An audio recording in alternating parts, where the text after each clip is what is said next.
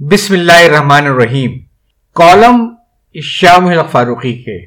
پیش خدمت ہے ان کا ایک کالم جو تیرہ جولائی انیس سو ستانوے کو شائع ہوا، جس کا عنوان تھا ضرورت ہے ایک بگلا پکڑ استاد کی۔ کسی شخص کی بیوی بیمار پڑی تو ایک طبیب نے اس سے دوا کے اور پرہیز کے علاوہ خصوصی خوراک کے طور پر بگلے کا گوشت تجویز کیا۔ بگلے کی تلاش میں وہ شخص شہر کے مختلف بازاروں میں گیا۔ اسے مر، کبوتر بطخ بٹیر، حتیٰ کے غیر قانونی طور پر پکڑے گئے تیتر اور مور بھی نظر آئے۔ لیکن بگلا کہیں دکھائی نہ دیا۔ اس کے ایک دوست نے اسے بتایا کہ بگلے عام طور پر شہر کے باہر کسی تالاب کے کنارے بیٹھے رہتے ہیں۔ لیکن ان کا پکڑنا بہرحال ایک مشکل کام ہے۔ ایک دوسرا دوست جو وہیں بیٹھا تھا، ان دونوں کی باتیں سن رہا تھا، بولا، میرے محلے میں ایک صاحب رہتے ہیں جن کا دعویٰ ہے کہ وہ بگلا پکڑنے کے استاد ہیں۔ تم ان سے مشورہ کر لو۔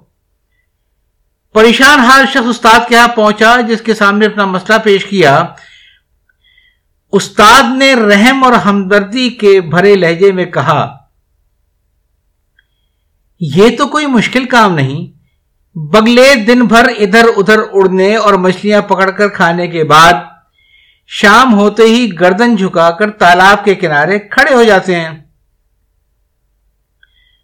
تم ایسا کرو، آدھی رات کے وقت ہاتھ میں تھوڑی سی موم لے کر تالاب کے کنارے جاؤ۔ وہاں پہنچ کر تمام بگلوں کو دیکھو، پھر اپنی پسند کے بگلے کے پاس دبے پاؤں جاؤ۔ اس کے سر پر موم رکھ کر واپس آ جاؤ۔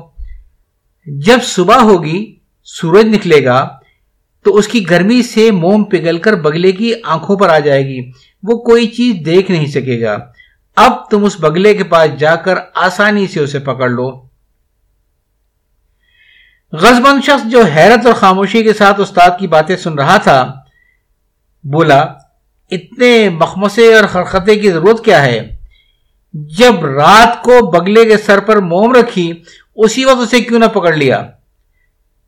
استاد نے چمک کر جواب دیا، یہ تو استادی نہ ہوئی، یہ تو محض بگلا پکڑنے والی بات ہوئی، استاد تو تمہیں استادی سکھائے گا۔ اگر بگلا ہی پکڑنا ہے تو خود جا کے پکڑ لو۔ اس قسم کی استادی سے اکثر لوگ کام لیتے ہیں۔ اس ضمن میں ایک لطیفہ اور سنیے۔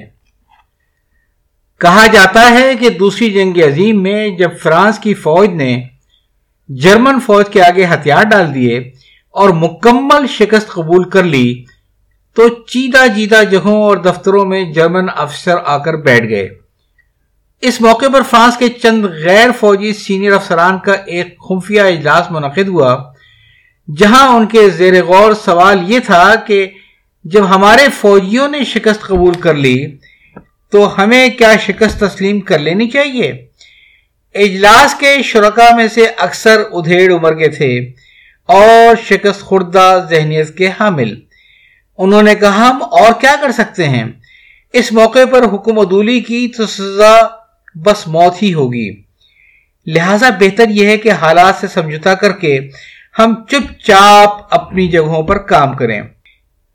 اس موقع پر ایک نسبتاً نوجوان اور تیز ترار افسر بھی وہاں موجود تھا۔ اس نے کھڑے ہو کر عزم و ہمت سے بھرے لہجے میں کہا ہم شکست تسلیم نہیں کریں گے۔ یہ ہمارے قومی وقار کا مسئلہ ہے، جس کا تحفظ ہر قیمت میں ہم کریں گے۔ دوسرے افسروں نے کہا، تو ہم کیا کریں؟ تم ہی کوئی ترکیب بتاؤ۔ نوجوان افسر نے کہا، اب تک ہم آٹھ گھنٹے روزانہ کام کرتے تھے۔ اس دوران میں گھومتے پھرتے بھی تھے۔ آپس میں ہنسی مذاق بھی کرتے تھے۔ آئندہ سے ہم سولہ گھنٹہ کام کیا کریں گے۔ بغیر گردن اٹھائے کام کریں گے۔ دوسرے افسروں نے کہا، یہ کیا بات ہوئی؟ تم تو ہم سے بھی زیادہ تعاون کا مظاہرہ کر رہے ہو۔ نوجوان افسر نے اسی پر عزم لہجے میں کہا، نہیں، یہ تعاون نہیں ہوگا۔ یہ عدم تعاون کی بہترین مثال ہوگی۔ ہم کام اس طرح کریں گے کہ اس کا نتیجہ صفر ہوگا۔ ہم بہت سے فارم وضع کریں گے جن کا بھرنا لازمی ہوگا۔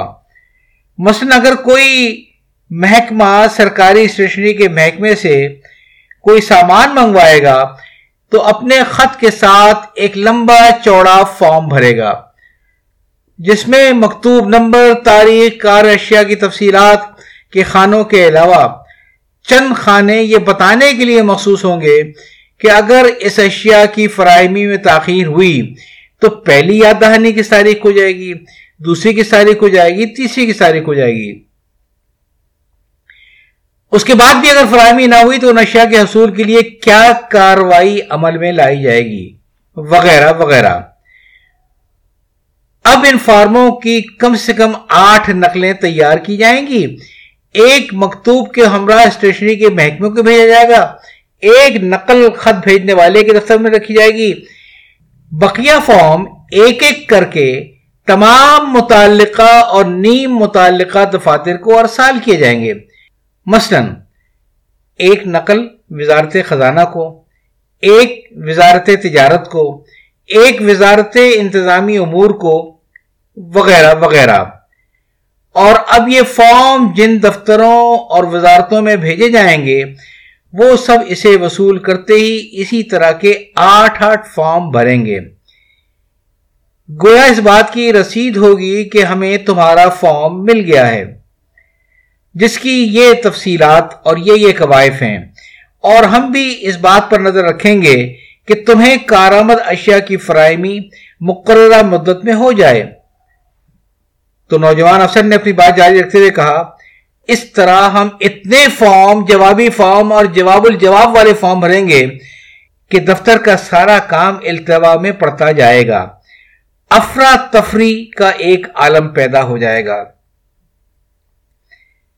کہا جاتا ہے کہ کچھ ہی دنوں کے بعد واقعی یہ کیفیت ہو گئی کہ دفتروں میں بیٹھے ہوئے جرمن افسر چیخ اٹھے۔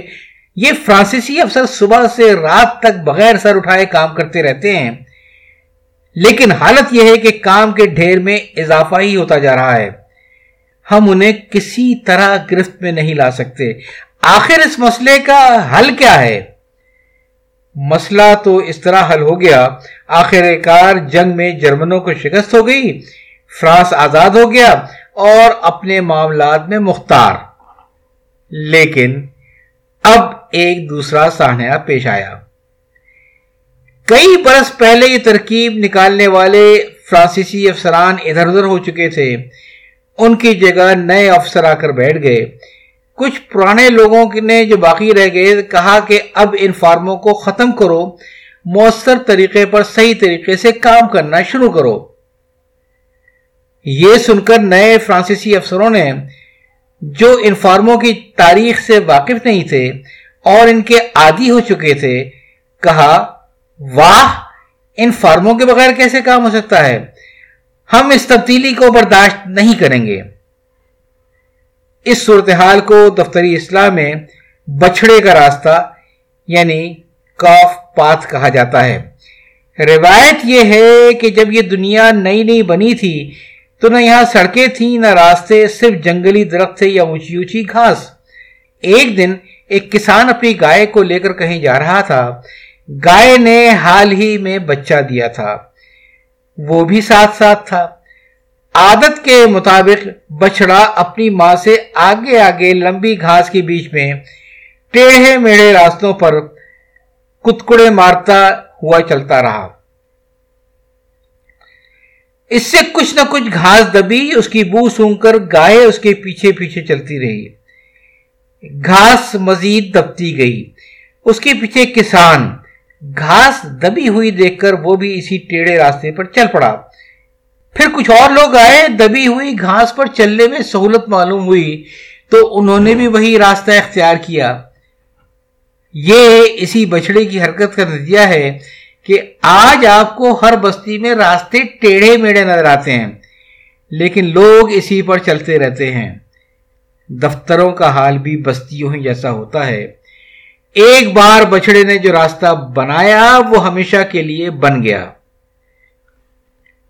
بہرحال توقع یہ ہے کہ فرانس کے دفتروں سے وہ فارم ختم ہو چکے ہوں گے اور بگلا پکڑنے والے استادی کا مظاہرہ کرنے کے بجائے اپنا مقصد حاصل کرنے میں مشغول ہو چکے ہوں گے۔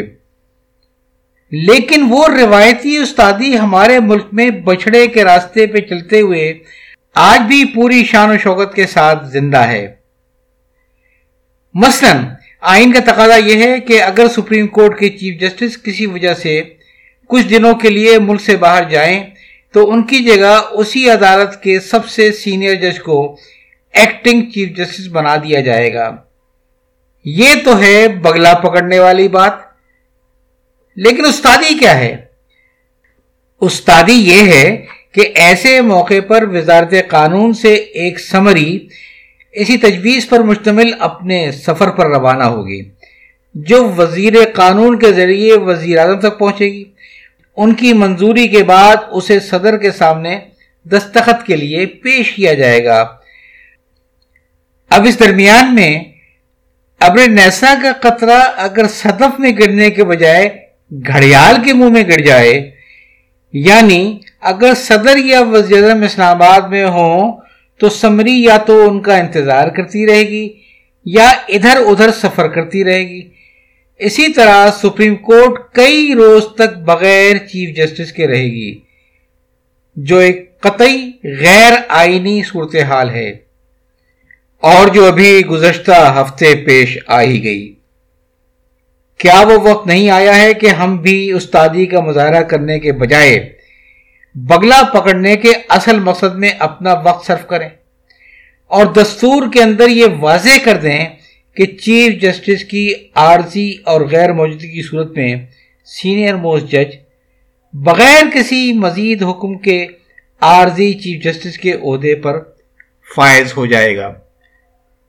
اجازت چاہتا ہوں۔ اللہ حافظ۔